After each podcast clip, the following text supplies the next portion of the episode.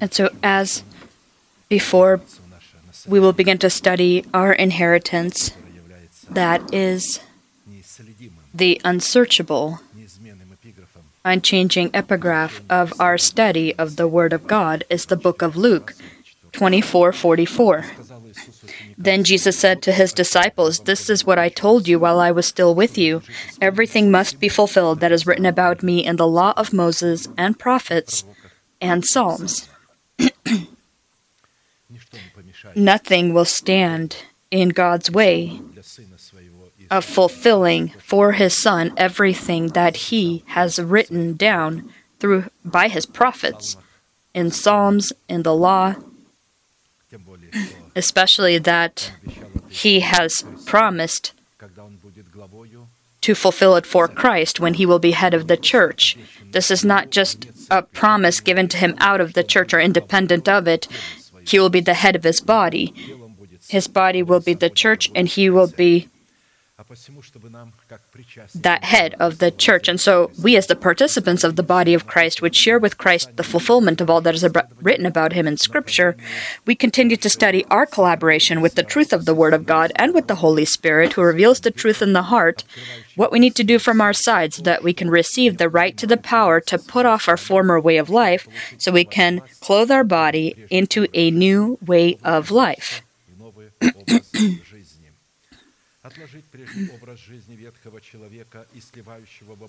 You were taught with regard to your former way of life to put off your old self, which has been corrupted by its deceitful lusts, to be made new by the spirit of your mind, and to put on the new self created by God in true righteousness and holiness, Ephesians four twenty-two through twenty-four. This is the great calling and purpose for every person that is in God's family before the creation of the world. This is the calling of a person, because every saint, many saints uh, ask the question, "What is my calling?" And their calling, they think their calling is to be either a pastor, Episcopal, deacon, uh, an evangelist, go, go somewhere, do something. Yes, we do need to do something, but not with someone else, but with ourselves. Christ says, "What good is it that you obtain the whole world, but lose your soul?" God's uh, Christ's goal was uh, that he suffer for every individual soul of a person, so that it become immortal, and that our corrupt body would become incorrupt. And so this is a calling, and if we will not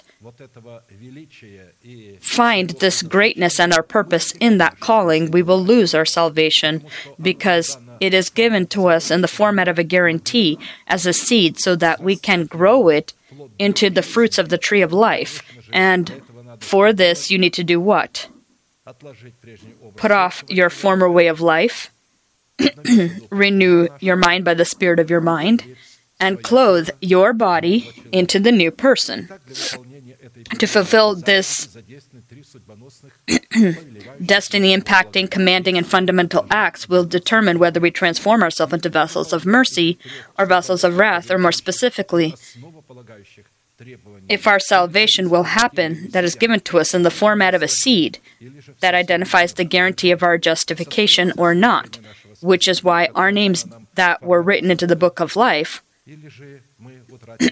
when we made a covenant with God, will then be forever blotted out of the book of life. In a particular format, we already looked at the process contained in the first two acts and stopped to study the process of the third act, and specifically, what conditions do we need to fulfill so that by the means of an already renewed mind, we can begin the process of clothing ourselves into the power of our of the glory of our new person that is created according to God in Christ Jesus in righteousness and holy truth. Relevant to this, we stopped to study the condition contained in the eighteenth Psalm of David, where the Holy Spirit, with the wisdom and power that he alone has, reveals the demands according to which we are called to collaborate our faith prayer with the name of God El Elyon, or God Most High. Because in this psalm, David speaks to God, and he calls him El Elyon. The essence of this condition consists in this, that in the circumstances of our hardship, when we are putting off the old man with his deeds, we can call upon the Most High as to our God and confess the faith of our heart, saying who God is to us in Jesus Christ, what God has done for us in Jesus Christ, who we are to God in Jesus Christ, and what conditions do we need to fulfill to inherit all that God has done for us in Jesus Christ. We need to present this in prayer, present evidence that we are children of God.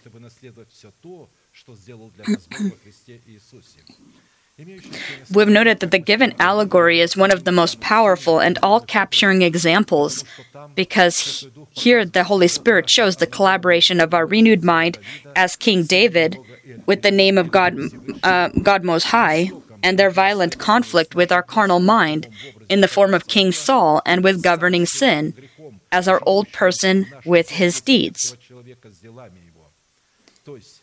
In other words, in our body, there are three kings that are anointed by God that live, and they all battle for our body, and the field of battle is our heart. It is by the means of confessing the faith of God that is concealed within our heart, consisting of who God is to us in Jesus Christ, what God has done for us in Jesus Christ, who we are to God in Jesus Christ, and what we need to do so that we can inherit all that God has done for us in Christ Jesus. God can receive the proper foundation then that He needs to join the battle for our earthly bodies, so that He can shame the governing within our body sin, which is the old person with his deeds, by the crushing power of His redemption, and with noise forever thrust him out into hell. And when we talk about what God will do for us and that God will crush, that means that He will do this by our using our lips, upon the condition that they will confess the faith that's in the heart, not what we want or desire or what's written in the Bible, but what is written upon the tablets of our heart. In its character, the prayer psalm of David contains three parts where we see demonstrated an example of the character of our legitimate prayer, which belongs to kings, priests, and prophets. The first part identifies the state of the heart of David as a warrior in prayer, which is the required basis for the leg- legitimate status of his prayer, belonging to kings, priests, and prophets. In other words, for our prayer to be legitimate, to be received by God, acceptable by God, we need that our heart have the status of a warrior in prayer. Second part opens the opens up the consistency of legitimate prayer itself, which belongs to kings, priests, and prophets, which gives God the proper basis to deliver David from the hands of all of his enemies. Third part illustrates the prayer battle itself in an epic way, which is beyond the limitations of the typical human mind. I will remind us that the virtue of a king consists of our mind being renewed by the spirit of our mind, which gives us power to the right to rule over the emotional aspect of our body and lead them under the bridle as a horse of battle. The virtue of a priest gives us the power to the right to run to God as warriors in prayer, so that we can perform legitimate intercession for the adoption of our body by the redemption of Christ. The virtue of a prophet gives our new person the right to enter the Devir, so that, or the Holy of Holies, so that we can hear the voice of God above the lid of the golden ark within our heart, and provides God with the foundation that He needs to hear our intercessions and respond to them. In a specific format, we already looked at the first part and stopped to look at the second part, which opens up the consistency of legitimate prayer in the eight names of God Most High. Getting to know and confessing the power that is contained in the heart of David in the eight names of God allowed David to love and call upon the Lord, who is worthy to be praised, so that he can be saved from his enemies. In other words, he turned to God with these eight names. And God, getting to know and confessing the truth that opens up the power of His names within the heart of David, provided God with a legit basis to use the power contained in the capabilities of His names to battle against the enemies of David and our enemies. I love you, Lord, my strength. The Lord is my rock, my fortress, and my deliverer. My God is my rock, in whom I take refuge, my shield and the horn of my salvation, my stronghold. I called to the Lord, who is worthy of praise, and I have been saved from my enemies. Psalm eighteen, one through four. We will take these amazing opportunities. We can proclaim who God is to us and what He has done for us. And so let us together, Lord, You are my strength. Lord, You are my rock. Lord, you are my fortress. Lord, you are my deliverer. Lord, you are my, you are my rock in whom I take refuge. Lord, you are my shield. Lord, the horn of my salvation. And Lord, my stronghold. May the Lord hear these words, and may He show His mercy, His favor, and take these words as armor. And may He be able to accomplish this battle, to be able to be a part of this battle for our earthly bodies in a specific format, as much as the Lord has allowed, and according to the measure of our faith.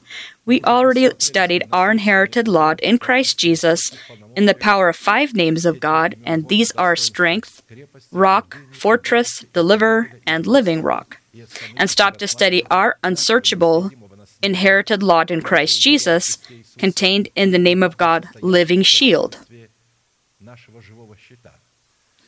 Considering that the given nature of prayer, where David confesses his inherited lot in the eight names of God Most High, identifies the covenant that is made between God and man, getting to know the eight names of God, which identify God's covenant with us, is a strategic teaching, which is purposed to be the calling of every warrior in prayer, ones that have the virtue of a king, priest, and prophet, who are anointed to rule over their earthly body. If a person has not accepted the given to him anointing to govern over his calling, which is his mortal body, in the status of a king, priest, and prophet, so that he can change it into the virtue of a heavenly body, then this revelation that is purposed for worshiping God in prayer will not benefit him in any way. And as a general rule, that part that says worshiping God in spirit and in truth, if we don't fulfill our calling as a warrior in prayer, then we are not worshiping in spirit and in truth. There are few in Christianity that know what worshiping God and the Heavenly Father in spirit and in truth is. When we fulfill our purpose, our calling, this is worshiping in spirit and in truth. The name of God's shield, presented in Scripture as a living shield, is elevated in Scripture for warriors in prayer as their military equipment or weaponry. The purpose of such, of such a shield is called by God to block us and protect us as warriors in prayer, those who battle for the interests of the will of God, and to give God the legitimate basis to stand at our right side as well as between us and our enemies, so that in the one and other situation He can take the hits that are directed at us by our enemies upon Himself. We need to fulfill specific conditions that will allow us to find ourselves in the place and the time where the power of the name of God and the virtue of a living shield will receive a legitimate reason to stand between us and our enemies, so that He can take the hits that are intended for us by our enemies upon Himself. And the angel of God who went before the camp of Israel moved and went behind them. And the pillar of cloud went from before them and stood behind them. The reason why was because behind them is where the enemy was. And that is why the Lord moved Himself from the front to the back. So it came between he, so it came between the camp of the Egyptians and the camp of Israel. Thus it was a cloud and darkness to the one, and it, it gave light and night to the other, so that the one did not come near the other all night. In the given circumstances, when the Egypt of our soul tries to return us to slavery, our new person, collaborating with the name of God's shield, will hear the noise of the pursuing enemy who is targeting him, the one that he was initially delivered from. And it happens that this fatal hit or blow that is directed against our liberty from sin falls upon Christ, who will be taken from the earth and will be nailed to the cross, as it is written, "I have become a stranger to my brothers and an alien to my mother's children, because zeal for your house has eaten me up, and the reproaches of those who reproach you have fallen on me." Psalm sixty-nine, eight, nine. The reproaches of those who reproach you have fallen on me. They fall upon Christ when we are in Christ, when He is between us and our enemies. When Christ is in us, He will not stand between us and our enemies. We need to stand then between God and His enemies, so that the reproaches that are against Him fall upon us. Here it's talking about God being our shield when we are in Him. Therefore, the quality and lexicon in identifying the name of God Shield, as with the previous names of God Most High, is not able to be found in any dictionary of the world. So to be a to be our living shield so that he can take upon himself the hits of the evil curse that pursues us by the sinful seed of our fathers, this is to protect and block us from the wrath of God, protect and block us from the deception of the evil one, protect and block us from the evil and slanderous tongue. Protect and block us from the curse of all nature of illness. Protect and block us from the curse of poverty. To protect and block us from the curse of untimely or, or early death. And protect and protect us from the sinful life that was passed on to us from our fathers. Looking at the list containing such intervention and such a protection from all nature of existing enemy, the Holy Spirit in the given prayer psalm of David, in the meaning of the name of God, shield, has concealed the inherited lot of the Son of God, in whom and by whom every person collaborating their faith with the faith of God, with the living shield of God, is called to not only be protected from their enemies, but also to receive the victorious ability to keep and increase the profit which is received from the invested silver of salvation that he has been that has been turned to profit in the death of the Lord Jesus, which consists of adopting our body by the redemption of Christ, and is a component of the promise of imperishable food. Considering such a necessary tandem, or such a union of God with man, it is vitally important for us to determine the role of God and the role of man in each aspect of our essence. And for this purpose, as with the previous names of God, which are called to be the lot of our salvation, it is necessary for us to study four classical questions that will help us learn the essence of our inheritance contained in the name of God living shield, so that he can provide God, we can provide God with the legitimate foundation to use it in battle for the adoption of our bodies. First, according to Scripture, what are the identifications and qualities of the name of God in the purpose of His glorious name, Shield? Second, what purpose, being in the role of our protector, did God allocate for Himself, and what role has He placed upon us? What conditions do we need to fulfill to provide God with the proper foundation to allow us to enter the unsearchable inheritance of His name in the virtue of a living shield of our faith? And fourth, by what sign do we examine ourselves as to whether we are truly collaborating our faith with the faith of God in the virtue of His name, Shield? Considering this, we need to not forget that all the acts of God relating to His protection are called to happen by collaborating our faith with the faith of God, which contains the protection of God, where we see the role of God and role of man clearly identified and outlined. And this means that without a strict and voluntary obedience to the preached word spoken by the person who possesses the authority of a Father of God and his helpers that are in the same spirit with him, we will not have any opportunities to receive profit in the form of the fruit of righteousness from the seed of guarantee that we have turned to profit or that we have invested. For all the promises of God in him are yes, and in him amen, to the glory of God through us. Second Corinthians one twenty. Only By the, through the apostles can we inherit. When Apostle Paul said through us, he didn't mean some kind of other ranks, he meant the rank of the apostles, because only the apostles that plant the seed, they have the ability, they have the planted uh, word. God can give these promises. He gives us his promises in, in the seed, and this seed is uh, spoken by the person whom God has clothed as a father. He possesses the seed of the word. Any person can come out and read the word. And as he does not have the delegation of a father, he, this will just be the word that kills. If a person comes out that is clothed by the Holy Spirit into the authority of a father, then the same word that this other person may have read, when read by this person, will be life. That will, that will give life. And so you need to first look at who it is who is speaking, and then after that, what they're speaking, what they're saying, and then how to fulfill it. Because God in all of His powerful and unchanging names can be the lot of our inheritance exclusively in the situation when this lot becomes the component of the confession of the faith of God that is concealed within our good heart. And before we receive the right to the power to confess our inherited lot that is contained in the name of God's shield, as the component of the faith of our heart, it is necessary to pay the price for the right to be a student of Christ. whose heart is able to receive the seed of the planted word and grow it so that it can demonstrate its power in the fruit of righteousness that is expressed in justice. And we will remember that only that person that thirsts to hear the word of God submerges into this word, lives by this word, abides in this word, and the word abides in him, is able to stand in battle against the ancient serpent and escape the deceptive nets of the devil so that he can inherit the adoption of his body by the redemption of Christ. And so the de- deceptive nets of the devil are the desires of our flesh, as well as voices of other people that preach the dead word, that are not called to be representatives and carriers of the seed of the word of God.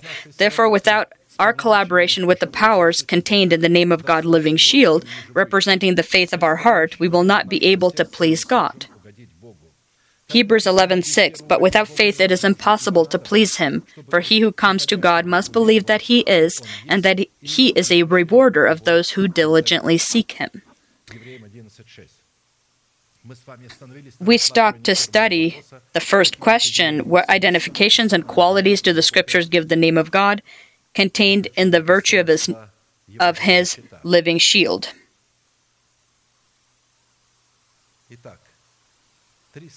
And so three of the components in identifying the power of the name of God living shield have already been subjects of our study. In short, we will remind ourselves of their essence, and after which we will then study the next. God demonstrating the virtue of his name living shield, taking upon himself the hits that are directed at us by our enemy, is a shield only to Abraham and his descendants.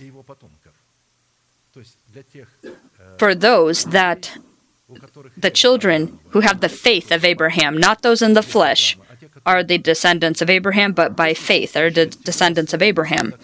After these things, this word of the Lord came to Abram in a vision, saying, do not be afraid, Abram, I am your shield, your exceedingly great reward. Genesis fifteen one. This is after the situation where he left his nation, the house of his father, and when he separated himself from his relative who represented his soul. And so then upon Lot and upon the land that Lot was in, the enemy uh, attacked it in the form of our carnal mind, the, the four kings, and Abraham uh, was responsible for the Canaanite land. He was responsible for watching his body. He needed to redeem it by the redemption of Christ, and he, with his servants, went and fought with these four Babylonian kings with his carnal mind, and he took from him them the emotional, uh, the five senses. And so after he did this, only then did God tell him, I am your shield, your exceedingly great reward. Before this, God will not be our shield if we don't have enemies. We need to understand who our true enemies are. We note that God revealed himself in Abraham, uh, himself to Abraham in the virtue of his name, living shield, only after, as we said, the passing of specific incidences or events, which apply also to us, so that we can give God the legitimate basis to reveal himself in his name, living shield.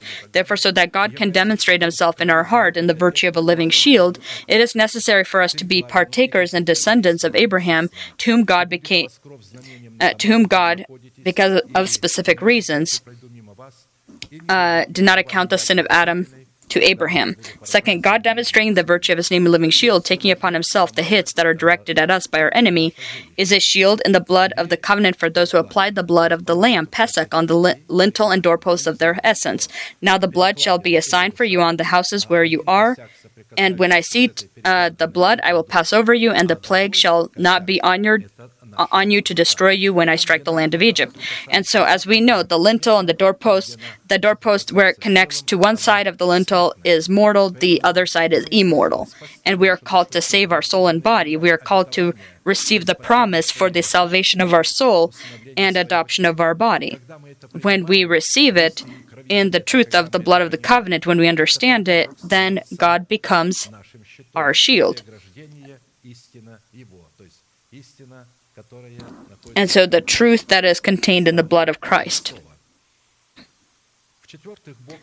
Third, God demonstrating the virtue of his name Living Shield, taking upon himself the hits that are directed at us by our enemy.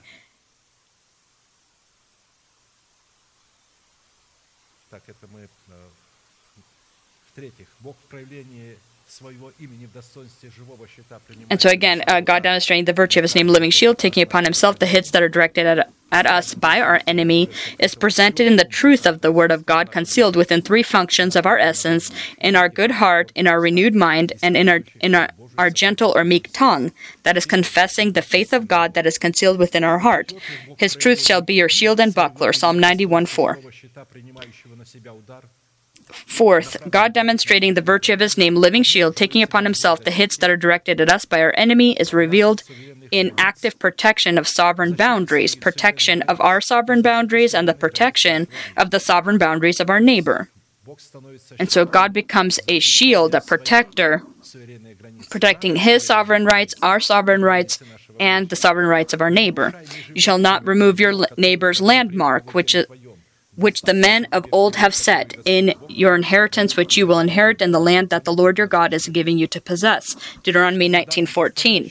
So that in the given component we understand the demonstration of the name of God and the virtue of our living shield, who takes upon himself the hits that are directed at us by our enemies within the boundaries of our body and the boundaries of the body of Christ. It is necessary for us to study the given command in two fundamental things. In what way did God look at or perceive the land of Canaan, or what was the Canaanite land to God, and how did the Canaanite land differ from other lands upon planet Earth? Second, in what way did God look at or perceive the sons of Israel inhabiting the land of Canaan, and by what criteria were the sons of Israel able to inherit their lot in the land of Canaan? Clarification in identifying and fulfilling these two fundamental requirements from our end will first provide God with a foundation to show himself in his virtue of a living shield, taking upon himself the hits that are directed at us by our enemies that are within our body as well as with the ba- within the bo- boundaries of the body of Christ in the form of the chosen by God remnant, when upon him the unclean, wicked, and lawless will be attacking. First question, in what way did God look at or perceive the land of Canaan, or what was the Canaanite land to God, and how did the Canaanite land differ from other lands upon planet Earth? Although the true Lord of all planet Earth that is created by the word of God that came out of the mouth of God is God himself, as it is written. So Moses said to Pharaoh, "As soon as I have gone out of the city, I will spread out my hands to the Lord. The thunder will cease, and there will be no more hail, that you may know that the earth is the Lord's." Exodus nine twenty-nine. Moses here says that the entire planet is God's creation and is his own, which is why he never, he will never give people the ability to destroy uh, planet Earth with any kind of weapons. The church needs to be at peace. However, uh, rumors of wars may be, uh, don't be afraid. They will not be able to destroy the earth. It is God's belonging. He just won't allow them to do it. They want to do a lot. A lot have ideas and intentions, but this is God's possession. It's God's belonging, and the earth will not be destroyed with an atom- with uh, nuclear bombs. It will be destroyed by God uh, with fire when he will judge the earth after the thousand-year reign. In the given situation, God bringing about the ten plagues over Egypt wanted to show Pharaoh that the land of Egypt, that Pharaoh considered his own possession, was actually God's creation. Considering this fact, Apostle Paul wrote that all the earth is God's possession, in the understanding that God is the creator of all that is visible and invisible. Eat whatever is sold in the market, meat market, asking no questions for conscience sake. We're not here, we're not studying uh, the, the food part, but the, it says here, "For the earth is the Lord's, and all is full, and in all its fullness. And any of those who do not believe invited you to dinner, and you desire to go, eat whatever is set before you, asking no questions for conscience sake." You know, when someone offers you something, maybe f- eat to eat, it may have satanic marks on it, on the wrappers or, or on packaging. It doesn't mean that it belongs to uh, Satan. A lot of good products today, there could be satanic marks maybe uh, on, and they say, "Well, this is dangerous." Well, it's not dangerous It's dangerous for the un unbelieving, but not for the believing. First of all, this is not the creation of the hands of Satan. We need to understand that. And so it says here, eat without uh, asking questions. As, but if anyone says to you, this was offered to idols, do not eat Eat it for the sake of the one who told you, and for conscience sake, for the earth is the Lord's and all its fullness. First Corinthians ten, twenty-five through twenty-eight. And so even cats and dogs, if some, some may actually eat, uh, and snakes and, and frogs and... Uh, on YouTube you may have even seen some videos of, of other countries that, uh, that prepare uh, different types of animals. Uh, I was eating a frog when I, if they had never told me it was a frog, I would not ever know. Uh, it was a, a pleasant, pleasant uh, to eat it, and so why does it say that here? So that we understand that the uh, earth is the Lord's, and so nothing on the earth, there can't be anything on the earth that would be as uh, you would call unclean. When it's talking, when I'm saying dogs, and uh, Pastor Daniel was talking about dogs, I started to receive calls from other countries. A sister says, I have a dog at home, what do I do?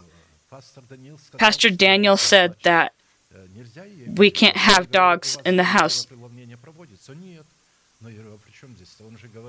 And so, only if you have communion within your household, uh, if you've cleaned your house and and the dog is not present within the area. And so in the houses, if there's dogs or uh, if there's dogs present within the room, please don't have communion. If so, you need to clean the house uh, and, and and and remove the dogs or cats from that room wherever that communion will take place. Uh, and so don't mistake, I do like cats and dogs, don't don't make that mistake, but I do have allergies to cats and dogs. I know people that uh, cure themselves or are taking medication from allergies uh, because they have allergies also to certain animals, but because they have love for this animal, they they deal with this this uh, symptoms. And so I want you to correctly understand this, that dogs and cats are God's creation too. Be careful when you say about a dog that this is a member of the household. A member of the household, it can also be a director within the house. It's really the kind of thing when you when you use wording as uh, and so do you really believe that the dog uh, takes it has control within the house? Uh, the dog should never have any control in the house and can't be named in this way or regarded in such a way. Don't make them into as a human. And so when you're talking about communion, it's for man and not for beast or animals. Uh, the animals don't suffer the way people do. And if they have any blemish, it's not like people. People uh, have a conscience, people have spirits, animals don't have this. And so don't uh, look at them as if they have these things. Or you say, oh, well, this cat is, is, is shy. He's not shy. He's... He, they have their own qualities, they're not as human qualities, so don't behave with them as, as humans. When we talk about the land of Canaan, unlike all other lands, God looked at the land of Canaan as His holiness, as a component of His redemption, that He captured, redeeming her from all other lands with the blood of the cross of Christ, from the power of the prince of darkness, to whom Adam gave authority over all the earth. For the land which you go to possess is not like the land of Egypt from which you have come, where you sowed your seed and watered it by foot as a vegetable garden, but the land which you cross over to possess is a land of hills and valleys, which drinks water from the rain of heaven, a land for which the Lord your God cares. The eyes of the Lord your God are always on it, from the beginning of the year to the very end of the year. Deuteronomy eleven, ten through twelve. There was There is no comparable revelation about any land upon planet Earth like there was about the land of Canaan, about which God cares, and the eyes of the Lord are always on her, from the beginning of the year to the very end of the year. The land shall not be sold permanently. It's talking about the Canaanite land. It shall not be sold permanently, for the land is mine, for you are strangers and sojourners with me, and in all the land of your possession you shall grant redemption of the land. Leviticus twenty-five, twenty-three through twenty-four. You could sell it only for fifty years, but when the year of the Pentecost would come, you need to return it to the one whom you purchased it from. If there is forty-nine years left, and uh, it's, of course, that doesn't apply. It has to be at the Pentecost. Leviticus twenty-five, twenty-three, twenty-four. Looking at the given place, we see that just as God separated the tree of the knowledge of good and evil in the Garden of Eden from all the other fruit trees, pronouncing it to be His holiness, the same thing here. God separated the land of Canaan from the other lands upon planet Earth, proclaiming that it is His holiness, telling the sons of Israel that they are strangers and sojourners in the land of Canaan, because the Canaanite land is holiness or sacred to the Lord.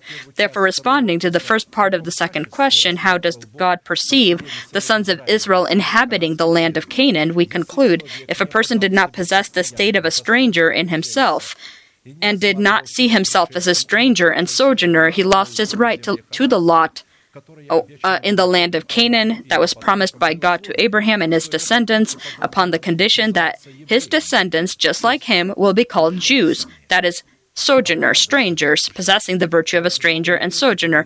A Jew is not a nationality, it is a state of a sojourner, a stranger. The ordinance to separate the land of Canaan from other lands as a land most holy to the Lord applied to the land of Canaan, and also other formats of separation as most holy to the Lord. First, for example, separating the tribe of Levi from all other tribes of the sons of Israel as most holy to the Lord. Second, separating all the firstborn from all the sons of Israel as most holy to the Lord. Third, separating the firstborn from all animals and flocks as most holy to the Lord. And fourth, separating a tithe, a tenth, from all the produce of the land. If you see here how many other things He separated as something holy or most holy to Himself. Therefore, separating the land of Canaan amongst the sons of Israel into the lot, into lots, the tribe of Levi did not receive their own lot, the reason being that God said to Moses, "I am their inheritance." Specifically, when Apostle Peter says, "You are kings and priests to God," this means that God is our lot. But to the tribe of Levi, Moses had given no inheritance. The Lord God of Israel was their inheritance, as He said to them, "But the Levites have no part among you, for the priesthood of the Lord is their inheritance." Joshua thirteen, thirty-three and eighteen, seven. With this, the size of each lot in the land of Canaan depended on the number of the sons of Israel. One with a bigger number of people, that one was given a bigger lot. One with a smaller number of people, that one was given a smaller lot. And so God gives to us knowledge of Himself according to the measure of our faith, and so more or less. To each one He gave a measure. He gave one two talents, one five talents. Why? Independence of the faith they had, the measure of their faith, the level of their faith. The greater your faith, the greater God will you'll be able to have, the lot that will be. And so you don't need to remain in one place. You need to expand continuously. These are the ones who were numbered of the children of Israel, six hundred and one thousand seven hundred thirty. Then the Lord spoke to Moses, saying, "To these the land shall be divided as an inheritance according to the numbers of names. To a large tribe you shall give a larger inheritance, and to a small tribe you shall give a smaller inheritance. Each shall be given its inheritance according to those who were numbered of them." And so imagine how much work needed to happen so to the tribe of Judah, and to each individual person in the tribe of Judah, you were to give a lot of land, a plot of land, within that territory that was given to them. But the land shall be divided by lot. They shall inherit according to the names of the tribes of their fathers. According to the lot, their inheritance shall be divided between the larger and the smaller. Numbers twenty-six, fifty-one through fifty-six. Responding to the second part of the second question, by what criteria were the sons of Israel able to inherit their lot in the land of Canaan? We come to the conclusion that the criteria when it comes to the state of a stranger is having evidence before God of the redemption of our soul in our heart, which was a remembrance before God. This is the next condition for the right to possess the land of Canaan, or the lo- a lot in the land of Canaan. Then the Lord spoke, uh, spoke to Moses, saying, "When you take the census of the children of Israel for their number, then every man shall give a ransom for himself to the Lord when you number them, that there may be no plague among them when you number them. This is what everyone amongst those who are numbered shall give, half a shekel according to the shekel of the sanctuary, as a shekel and twenty gerah. The half shekel shall be an offering to the Lord, everyone including among those who are numbered from twenty years old and above shall give an offering to the Lord. The rich shall not give more, and the poor shall not give less than half a shekel when you give an offering to the Lord to make atonement for yourselves." It's here talking about the circulation of money. We need to release from ourselves, invest it. And so when God gives salvation, whether it's a wealthy person or poor person, the salvation's the same. The wealthy needs to pay for the salvation of his soul more than one who is poor. God gives equal to each one. And so we symbolically, this uh, sanctification, this uh, census of the people, this was sanctification. When people went to Uh, battle, and God would look at the nation, because if there were unclean among them, God will not fight with them. And so uh, they had to perform the census, and they needed to make a uh, give a ransom. They needed to invest the silver that they have from the Lord. "And you shall take the atonement money of the children of Israel, and you shall appoint it for the service of the tabernacle of meeting, that it may be a memorial for the children of Israel before the Lord, to make atonement for yourselves." Exodus thirty, eleven through sixteen. When we invest the silver of our salvation, we receive it then as a, as a seed, and in the death of the Lord we release it. We die with this seed in the death of the Lord Jesus, by the law, for the law, so that we can resurrect within this seed. And God says, "I will take what you've given to me. Don't be afraid that you gave it to me, and it will not uh, succeed or, or or or not work." Sometimes people make an agreement, they invest some uh, certain amount of money, and the business goes the wrong way, and they lose that. Or a person did not calculate things properly. Uh, they thought something was sufficient, and it wasn't. That's not how it works with God. God says, if you gave the half shekel of the sanctuary, this is sufficient. You are investing it, and it will become. In this way, God will redeem our soul, and this will be the remembrance of the redemption of our soul. So we understand that this is symbolic, what the census means now. First, we need to study in the symbol of the given instruction what for us is the symbol of the land of Canaan. What is our lot within the boundary of the land of Canaan? In what way are we able to move the landmark that is given by a by a cast lot to our neighbor? And what must what must we do so that we not move our neighbor's landmark? So that in this way give, we can give God the legitimate foundation to be a living shield, taking upon himself the hits of our enemies that are intended to move our sovereign landmark that out- outlines our lot, our destiny, our calling. We need to keep in mind that the landmarks of our personal lot or land, which outlines the boundaries of our inheritance in Jesus Christ, fall in pleasant places and are called to be a good inheritance for us, as it is written, "O Lord, you are the portion of my inheritance and my cup, you maintain my lot. The lines have fallen to me in pleasant places, yes, I have a good inheritance." Psalm sixteen, five, six. This is talking about every righteous person that our uh, boundaries, our lines, they outline our inheritance in Jesus Christ. We are talking about the power of the eight names of God. These are boundaries. These are we're we're seeing the outline of these boundaries. He says, "Son, daughter, this is your lot.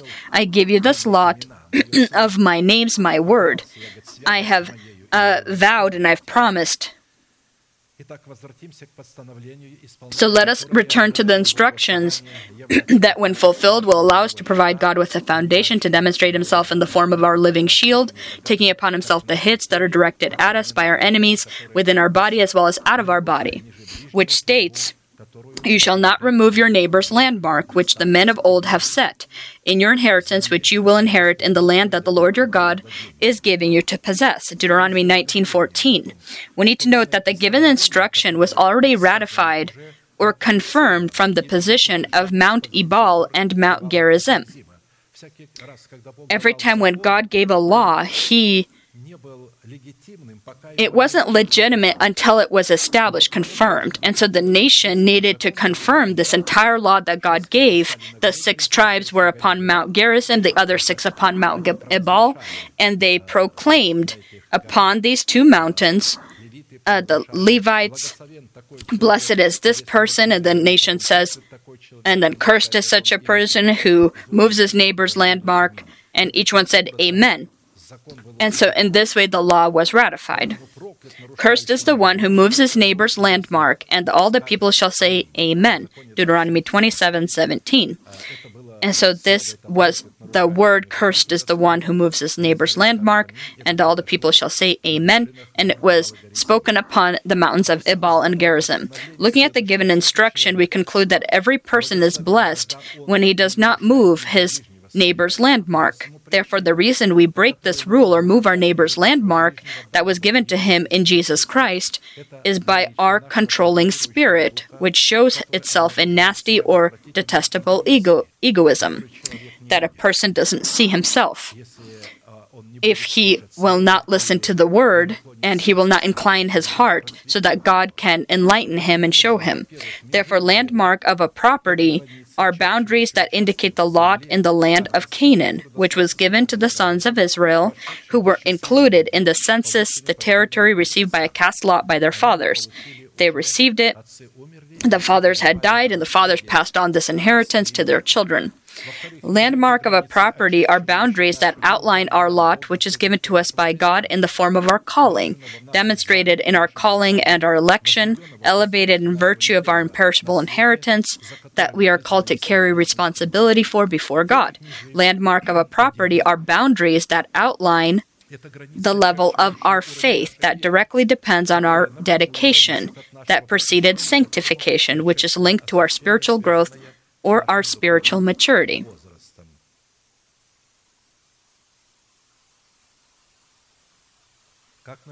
As it is written, Romans twelve three, for I say, through the grace given to me, to everyone who is among you, do not think of himself more highly than he ought to think, but to think soberly as God has dealt to each one a measure of faith. And God gives, de- deals to each one a measure of faith uh, by the uh, measure of our sanctification, and the measure of our sanctification that then follows dedication depends on our spiritual growth.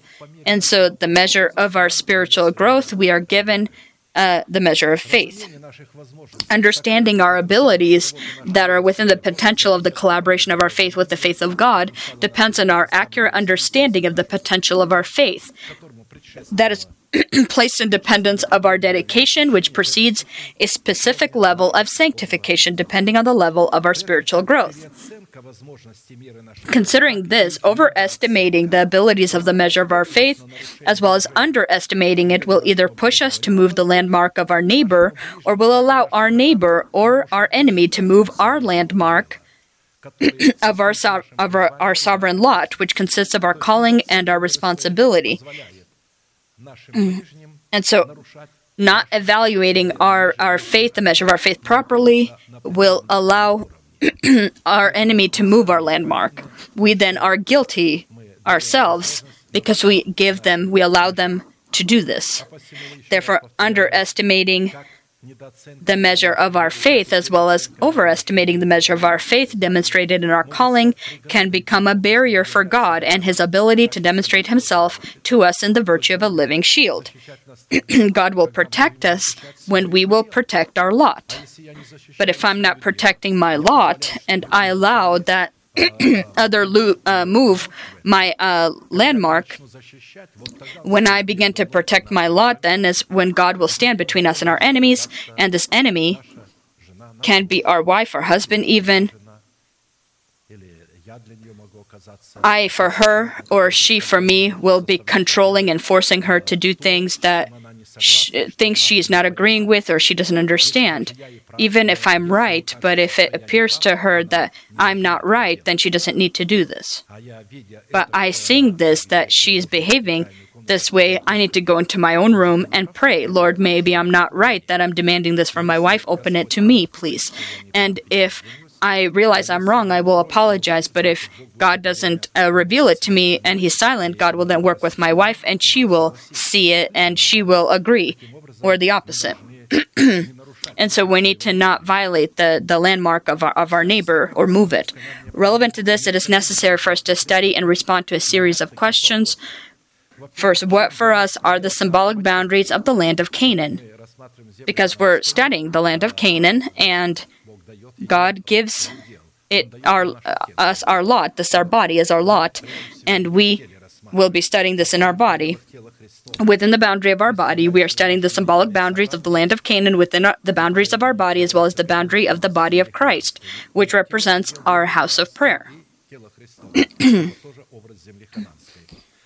Second, what is supposed to be our lot in our body within the boundaries of the land of Canaan?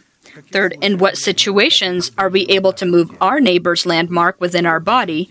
Who in our body is our neighbor? And in what situations are our neighbors and our enemies able to move our landmark? Fourth, what are we supposed to do so that, first, we not move or move our neighbor's landmark, and second, not allow anyone else to move the landmark of our lot? Therefore, question what what for us and are the symbolic boundaries of the land of Canaan within the boundaries of our body, as well as the boundary of the body of Christ, which represents our house of prayer. First, the symbol of the land of Canaan within the boundary of our body is the soil of our heart, which is called to produce the fruit of our spirit, consisting of all goodness, righteousness, and truth. This is our lot within our body, the soil of our heart. So we understand what within my body is my neighbor, the soil of my heart. Ephesians five, eight, nine. For you were once darkness, but now you are light in the Lord. Walk as children of light. For the fruit of the Spirit is in all goodness, righteousness, and truth. And our old self, our nature, may not agree that, to this and will move the landmark, will, will i- interfere. Second, the symbol of the boundaries of the land of Canaan are the boundaries of our mortal body, to whom belongs the promise of incorruption by the adoption of the redemption of Christ. As you can see here, within our body, this is uh, the, our lot is the soil of our heart, and our body itself also is our lot. Because within our body, we have two opposing one another persons that are not visible to the physical eye of man, the old who represents governing sin and the new who represents holy truth.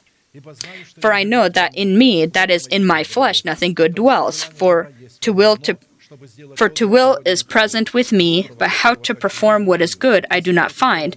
For the good that I will to do I do not do, but the evil I will not to do that I practice. Now if I do what I will not to do, it is no, no longer I who do it, but sin that dwells in me. I find then a law that evil is present with me, the one who wills to do good. For I delight in the law of God according to the inward man. But I see other, another law in my members, warring against the law of my mind, and bringing me into captivity to the law of sin which is in my members. A wretched man that I am, who will deliver me from the body of death? I thank God through Jesus Christ our Lord. So then, with the mind I myself serve the law of God, but with the flesh the law of sin. Romans seven, eighteen through twenty-five. And so the flesh cannot serve God. You can serve with the Spirit. The flesh cannot worship. We can worship only in spirit and in truth. Although we live in the flesh, in the body of flesh, we need to worship in spirit and in truth. At the same time, the symbol of the land of Canaan within the boundary of the body of Christ is the chosen by God remnant, that the men of flesh resist the unclean and the lawless who claim the kingdom of heaven, and until the time of harvest will grow upon the same Uh, the same field. Another parable he put forth to them, saying, the kingdom of heaven is like a man who sowed good seed in his field. But while men slept, his enemy came and sowed tares among the wheat and went his way. But when the grain had sprouted and produced a crop, then the tares also appeared. So the servants of the owner came and said to him, Sir, did you not sow good seed in your field? How then does it have tares? He said to them, "An enemy has done this." The servants said to him, "The enemy has done this. The enemy of man has done this." Not the enemy, and the enemy wasn't devil, it was men.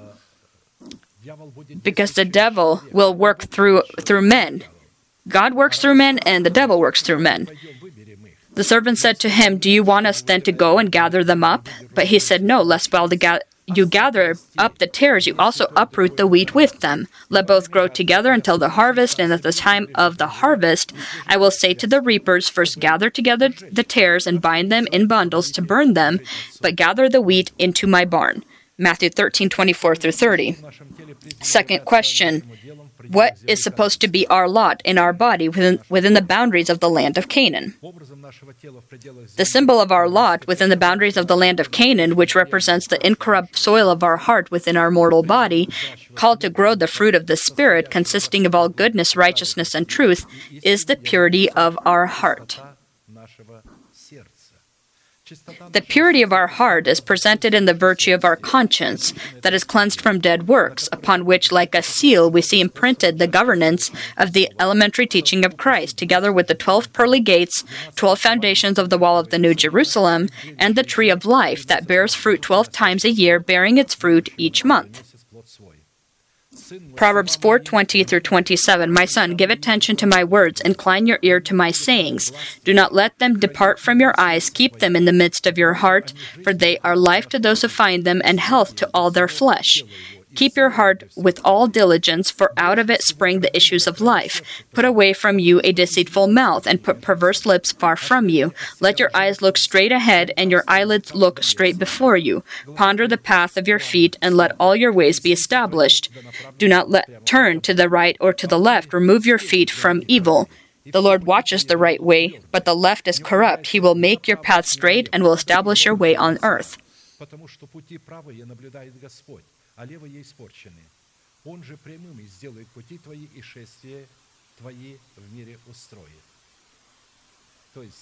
And so, in other words, here it's talking about the purity of the heart, that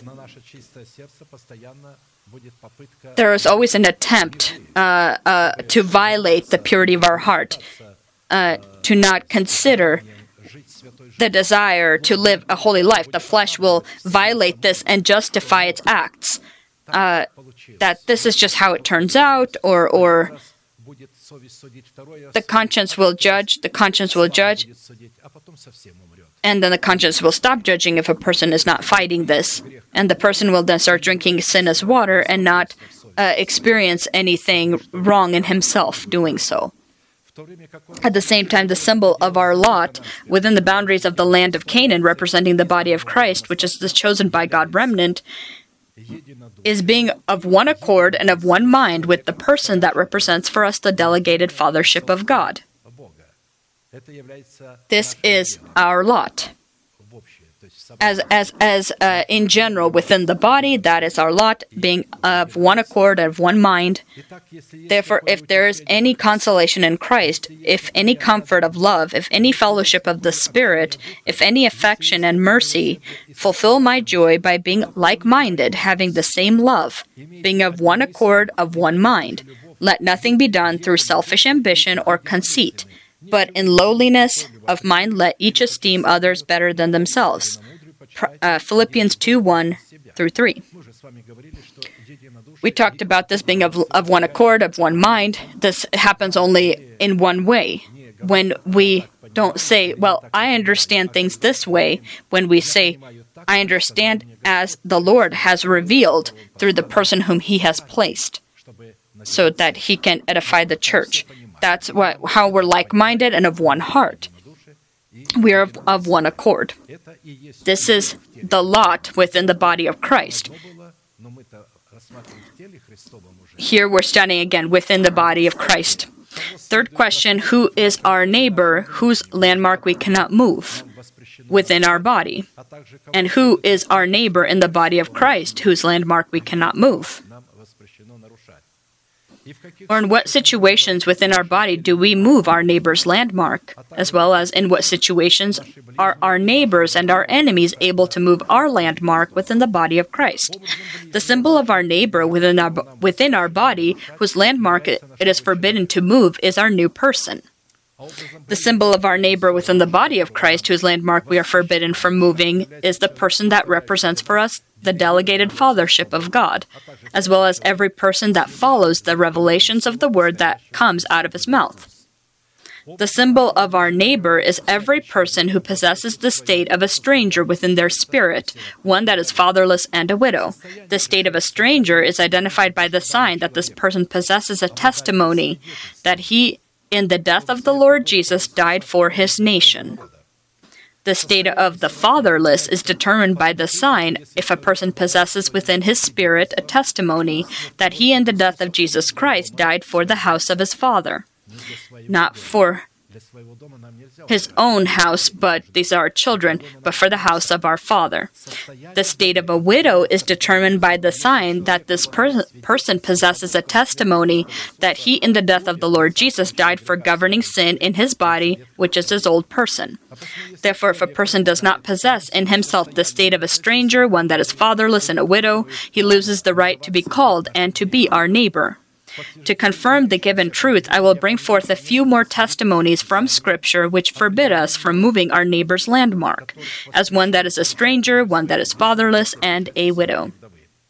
Do not remove the ancient landmark, nor enter the fields of the fatherless, for the Redeemer is mighty. He will plead their cause against you.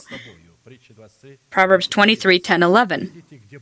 You see where God demonstrates himself as our protector when we will possess the virtue of one who is fatherless. One who is fatherless is one who has died for his, the house of his father, and he no longer has uh, protection.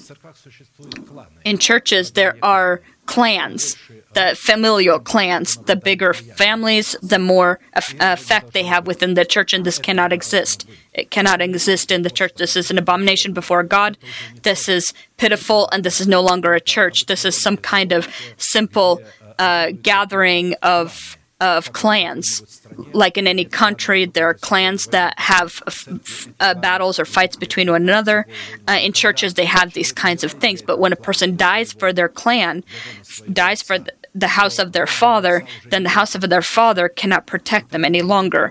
And then Uh, then it's easy to move his landmark, but God says, I will uh, I will then stand for them, and I will stand between you and them, and I will take these hits upon myself. But if you hit me, if you hit me, when you will hit the fatherless, you will hit me. Think about that. When we move their landmark, that's when we hit, we strike God, we hit God because He stands between us uh, and the uh, widow, the fatherless, the stranger. And so, again, we're hitting God instead of the person we're intending. The Lord will destroy the house of the proud, but He will establish the boundary of the widow. Proverbs fifteen, twenty-five. To move your neighbor's landmark within your body, that of a stranger, one that is fatherless and a widow, is having faith and a good conscience, but rejecting them and experiencing shipwreck in your faith. When we possess this state, we have faith and a good conscience, but when we reject the state of a stranger, one who's fatherless, a widow, because the state, this is the state of the spirit, and so when we, for the sake of satisfying the flesh or pleasing the flesh, we reject it, we suffer shipwreck in faith. This charge I commit to you, son Timothy, according to the prophecies previously made concerning you, that by them you may wage the good warfare, having faith and a good conscience, which some have rejected concerning the faith, have suffered shipwreck, of whom are Hymenaeus and Alexander, whom I delivered to Satan, that they may learn not to blaspheme. First Timothy one, eighteen through twenty. To move your neighbor's landmark, one that is a stranger, one that is fatherless and a widow within the body of Christ, representing our relationship with one another within our churches, is to pervert justice due to stranger, to the fatherless, and take a widow's garments as a pledge. You shall not pervert justice due to the stranger or the fatherless, nor take a widow's garments as a pledge. But you shall, if you could take a garment as a pledge from anyone, you can't from a widow. You can give to her and take nothing from her. But you shall remember that you were a slave in Egypt, and the Lord your God redeemed you from there. Therefore I command you to do this thing. When you reap your harvest in your field and forget a sheaf in the field, you shall not go back to get it. It shall be for the stranger, the fatherless, and the widow, that the Lord your God may bless you in all the work of your hands. When you beat your olive trees, you shall not go over the, the boughs again. It shall be for the stranger, the fatherless, and the widow. When you gather the grapes of your vineyards, you shall not glean it afterwards. It shall be for the stranger, the fatherless, and the widow. And you shall remember that you were a slave in the land of Egypt. Therefore I command you to do this thing. Deuteronomy twenty-four, seventeen through twenty-two. It's interesting that how God says, I will be your shield when you will not move your neighbor's landmark, not just out of your body, but within your body also. When it talks about your, we're talking about your spirit. Fourth question, what are we supposed to do so that first, we not move our neighbor's landmark, and second, not allow anyone else to move the land, landmark of our lot? And how do we need to behave so that we can provide God with a legitimate foundation to become our living shield, taking upon our, himself the hits from our enemies that were directed at us and are directed toward moving our sovereign landmark that outlines our lot, so that we not move our neighbor's landmark within our body as well as within the boundaries of the body of Christ? It is necessary for us to stand fast in liberty that is given to us by God in the death and resurrection of the Lord Jesus. Stand fast, therefore, in the liberty by which God has made, which Christ has made us free, and do not be entangled again with a yoke of bondage. Galatians five one. To stand in the liberty of Christ means to be freed from the power of sin within your body by collaborating the truth of the, with the truth of the blood of Christ and the truth of the cross of Christ, which opens up the way to growing the tree of life. And second, to stand in the liberty of Christ means to be free from all control of man, those that are of the flesh, unclean and lawless, that are within the churches, by presenting the members of your body as slaves of righteousness. I speak in human terms because of the weakness of your flesh, for just as you presented your members as slaves of uncleanness and of lawlessness, leading to more lawlessness, so now present your members as slaves of righteousness for holiness. Romans six nineteen. Looking at this in other places of Scripture, we conclude that to stand in the liberty of Christ by presenting the members of your body as a slave of righteousness is from the beginning to the end the choice the choice and decision of man, where he makes a decision to reject the interests of the old person, so he not counsel with the flesh and blood, so he can receive the power to the right to present the interests of his new person. And when we make this decision, then God comes in the form of a shield and stands between us and our enemies. When Jesus was in the Gethsemane garden, when he made the decision, he said, "Not my will, but your will be." Then the Lord appeared and became his shield. The angel of the Lord came in and began to strengthen him. Considering, therefore, that we have been giving, given everything we need so that we can cast off the old man and all things that pertain to life and godliness. Second Peter one, three through eleven. As his divine power has given to us all things that pertain to life and godliness, through the knowledge of him who called us by glory and virtue, by which have been given to us exceedingly great and precious promises, that through, the, through these you may be partakers of the divine nature, having escaped the corruption that is in the world through lust.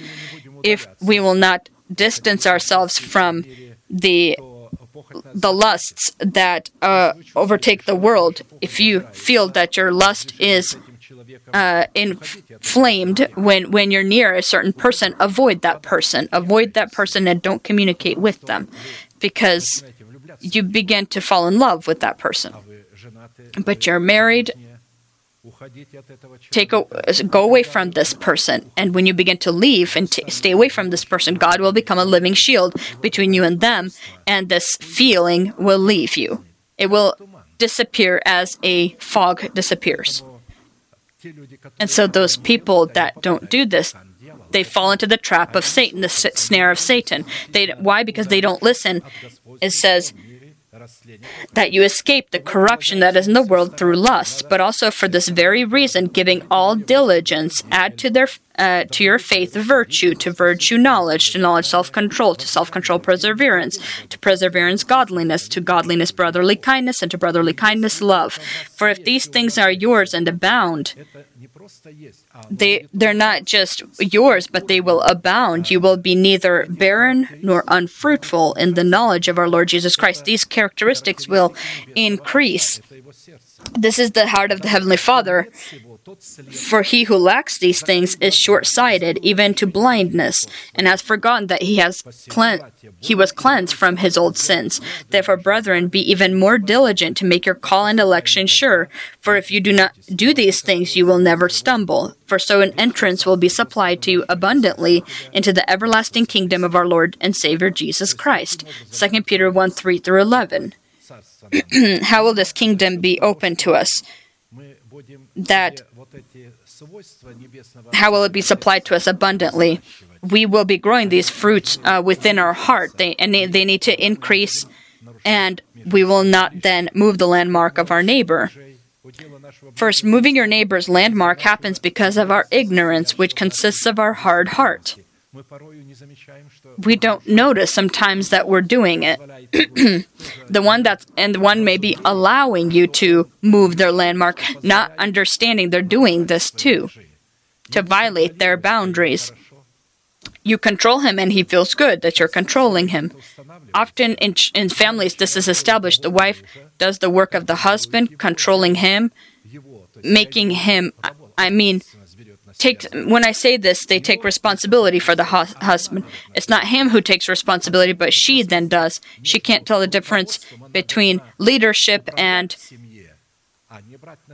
uh, not. But there's leadership, but taking responsibility. But she starts taking responsibility, and the husband, seeing this, allows her to take that responsibility, and they both are breaking God's law, and God can't do one. Anything for the one or the other. He can't be a living shield for either. And so we need to pray that God enlighten us so that we, not, the wife not uh, violate the sovereign boundaries of the husband, and the husband not violate sovereign boundaries of their wife. So the husband carries responsibility for the wife and the child, and the wife doesn't need to take that upon herself. Uh, this is often happening when the children are disobedient. This is often shown. And the wife begins to teach the husband how to punish and how you need to punish. This needs to stop. The wife needs to leave when the husband is punishing. And if the children come to the wife and complain, she needs to say, it's correct, the father did the right thing. The wife can punish the child if the husband is absent, but if the husband is present, the wife shouldn't punish the children. Why? Because she is then violating that boundary. God has placed responsibility upon the husband. What does that mean? To, that is to stand in prayer before God and take the sin of the children and sin of their wife upon themselves. Not complain to God that my wife is sinning. That is hard for me or my children, but come to God and bow your knees yourself, on, get on your knees and say, Lord, I take responsibility. I'm the responsible party. Uh, the hit that you want to bring for the disobedience of my wife or, or my children, may it fall upon me. That is what it's talking about. Christ behaved the same way as, as the one that's responsible. And the wife directs within the house. Uh, this is very different. Uh, don't confuse responsibility with Uh, just directing within the household. Second, moving your neighbor's landmark happens because of a controlling spirit which demonstrates itself in egoism. Control is egoism. If there was no egoism, there would not be control. A person has fear. Why do pastors control the members of the church? They don't give them complete freedom. Freedom in Christ, liberty in Christ. Why does every person need to come and explain themselves? Where did they go? Why did they go there? What they were doing? If a person finds it need and he wants uh, the pastor to bless them, he says, Pastor, please bless me. I pray and I bless this person, absolutely. And then they ask me, where did they go? I say, I don't know. He just asked that he's going to go somewhere and he wants blessing. And he's like, why didn't people ask, why didn't you ask? I, I said, I don't have the right to ask. He didn't tell me himself. He didn't find it needed in the time to tell me. He's not required to tell me where he's going. People that are within the service, they need to come and say, I will leave and I won't be here. Um, I'm, ju- I'm just going to go somewhere. And we need to understand that, that I absolutely have no curiosity as to exactly where someone is going, what they're doing. Uh, there are, of course, people that may be closer uh, to me that may be tell me where they're going, or I may ask. But when I ask, in that case, uh, I'm not violating any boundaries. There are people who do not want questions asked. They don't any question why they immediately become uncomfortable and they say a lot of things and even lie instead of say what they really have in them. They can't even demonstrate their love. You need to consider these things. Considering such facts, people that possess a controlling spirit and depend on the controlling spirit of others that live with them or amongst them are people that refuse to stand in liberty which is given to us by Christ from the governing sin in their bodies. Therefore, the one that controls, as well as the one that is being controlled, loses their right to God's protection. This is because they do not provide God with a legitimate foundation to demonstrate Himself in their life as a living shield, taking upon Himself the hits that are directed against us by our enemies, which live within the, our bodies as well as out of our, bo- our bodies. You say, okay, what do I do? My wife is behaving this way, or my husband is behaving this way. It doesn't matter how he's behaving. Absolutely, it does not matter. Still, You, you see he behaves this way. You don't need to allow them to violate your boundary. Let him or her do whatever they want, but you keep going straight. You don't need to shout. You don't need to justify yourself. You just be silent and wait and pray quietly within yourself. Pray quietly within yourself.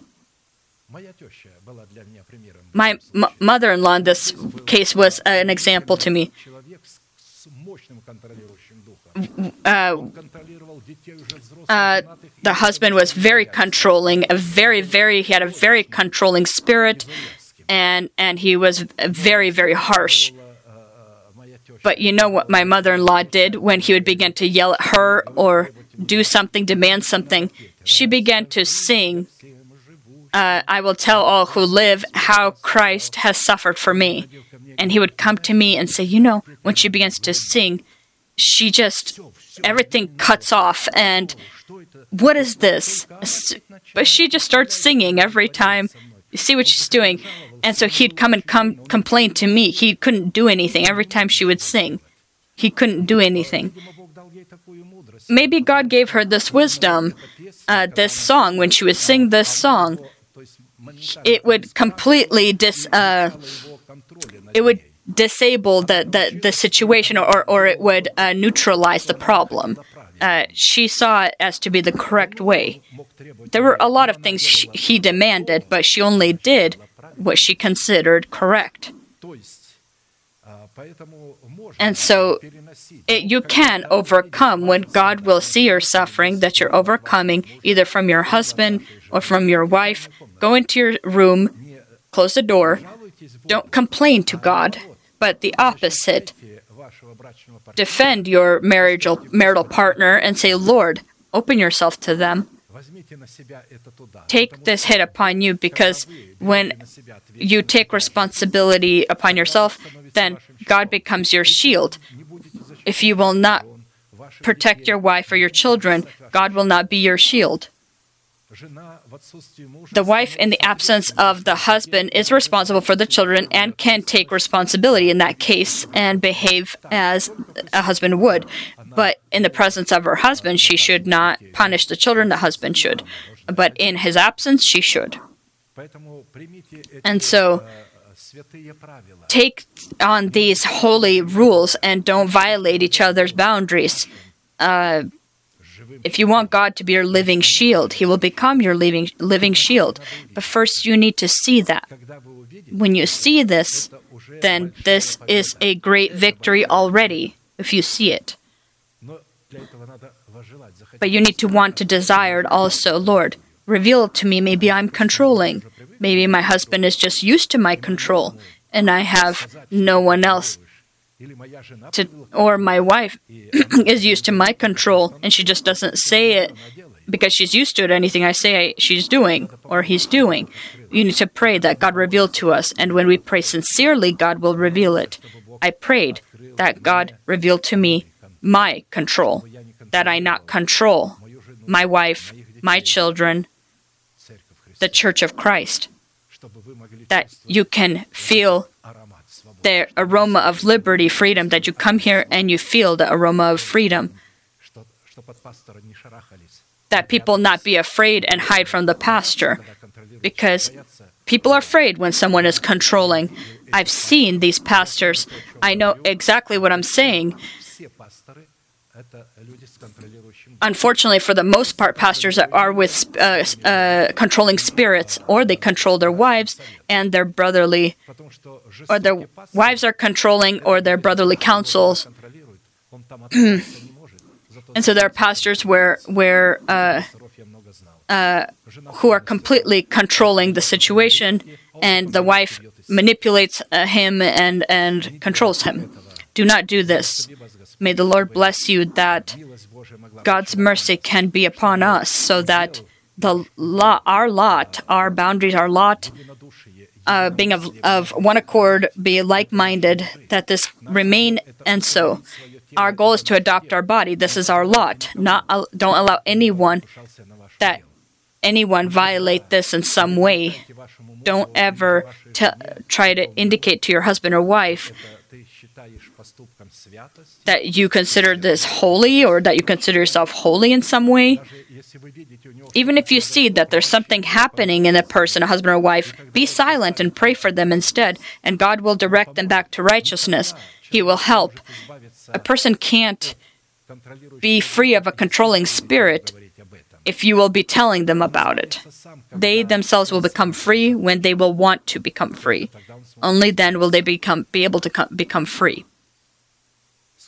Let us bend our heads or our knees in prayer, and may the Lord bless us not to move the landmark of our neighbor, not to violate their boundaries, boundaries between husband and wife, parents and children, and between one another as well. Heavenly Father, in the name of Jesus Christ, I thank you for the privilege again and again to be upon this place that your hand has appointed for the worshiping of your holy name. For upon this place, you open up your words, you open your heart. You want to make us, as you are yourself, good, favorable, beautiful, great, so that we be considerate of the weaknesses of our neighbors. May your mercy be with each one of us. Even after we understand and see in ourselves specific dependence, it's not always successful that we become free of it, or that it, we be free of it fast. This makes it difficult for us, and we are sorrowful in our heart. But I thank you that you inspire us in battle, and you rise, lift, uh, you lift us up again and again. You remind us that the righteous can fall seven times but rise again. And when you say seven, you mean the number of fullness, wholeness, until we are grown into full measure of growth, when we will not be stumbling and falling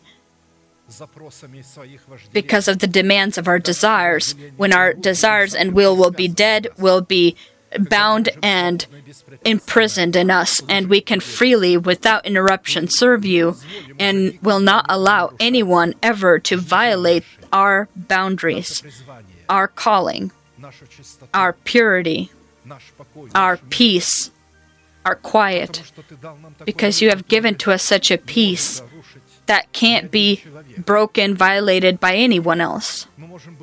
We can be upset, we can be in sorrow, but that doesn't mean we lost peace with you. It continues to stay. May the boundaries of the stranger, widow, and the fatherless be protected. May your inheritance obtain this state, this wonderful and beautiful state that you are favorable to. And to have this state, it is necessary for us to die for those institutions of power that our nation, the house of our Father, and governing sin support that lives within our body. To bind him, to become free in Jesus Christ from him. We received this liberty in, in the form of the seed of the Word, and the seed alone is not able to give us freedom. It is necessary to invest this seed so that it grow into fruit, and only after that the fruit will be able to give us freedom. When we understand this, comprehend this, then we will know what we need to do. And then we will begin to look at ourselves perfect in Jesus Christ. We will be able to see ourselves that we are dead to sin, living for you. And we will proclaim and confess the faith of our heart,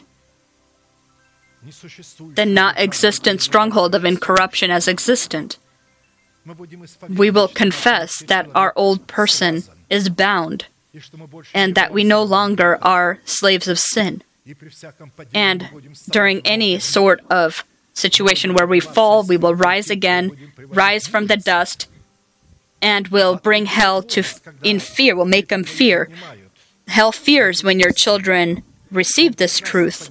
Hell understands that if the righteous falls, he will not become wicked or unclean. His fall will be a victory because he will rise again. He will repent, and this will be a great victory that will bring joy to the heavens and will shame hell. I thank you that you have revealed this truth to your children in their heart, and we can come to you, we can bow ourselves before you at the altar, we can confess our sins, so that we again and again can rise again and shame hell and bring joy to you. May our heart be blessed before your face, and may it be in the likeness of your heart. You gave us everything we need for this. You gave us the truth of your word. You gave us your Holy Spirit. You gave us everything we need for a life in godliness. And we thank you and we worship before you, our God, Son, and Holy Spirit. Amen. Our Father in heaven, hallowed be your name. Your kingdom come. Your will be done on earth as it is in heaven. Give us this day our daily bread, and forgive us our debts as we forgive our debtors. And do not lead us into temptation, but deliver us from the evil one. For yours is the kingdom, and the power, and the glory forever. Amen. Let us proclaim our unchanging manifestation. Now to him who is able to keep you from stumbling and to present you faultless before the presence of his glory with exceeding joy, to God our Savior, who alone is wise, be glory and majesty, dominion and power, both now and forever. Amen.